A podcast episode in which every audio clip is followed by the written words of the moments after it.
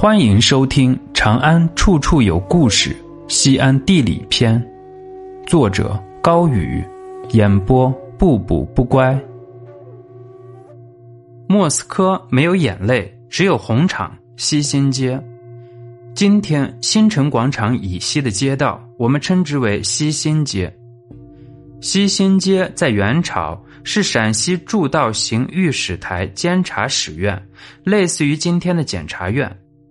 这里的御史台监察使院是作为陕西地区监管官员的机构，实时向朝廷汇报本地官员的动态和任职情况。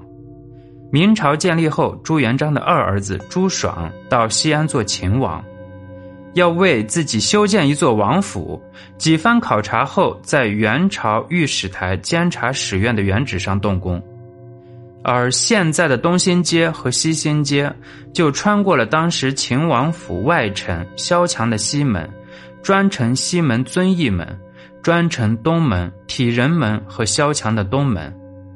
清朝时期，西新街这一带成为满城，而秦王府也被改造成为八旗的教场，用来操练清朝的军队。一九二六年，冯玉祥接受李大钊、于右任等人的邀请。从苏联回国，带领军队打败刘振华的郑松军，解了西安之围，开始治理西安。冯玉祥对莫斯科红场情有独钟。莫斯科红场位于市中心，是莫斯科最古老的广场，是重大历史事件的见证场所，也是重要节日举办群众聚会、大型庆典和阅兵的地方。冯玉祥便效仿莫斯科红场，在西安明王府的基础上修建了一座广场，并取名为红城，向苏联红色革命看齐。总占地面积约为一万八千七百七十平方米。一九三一年，红城更名为新城，广场称之为新城广场。新城广场东西两条街道得名为东新街和西新街。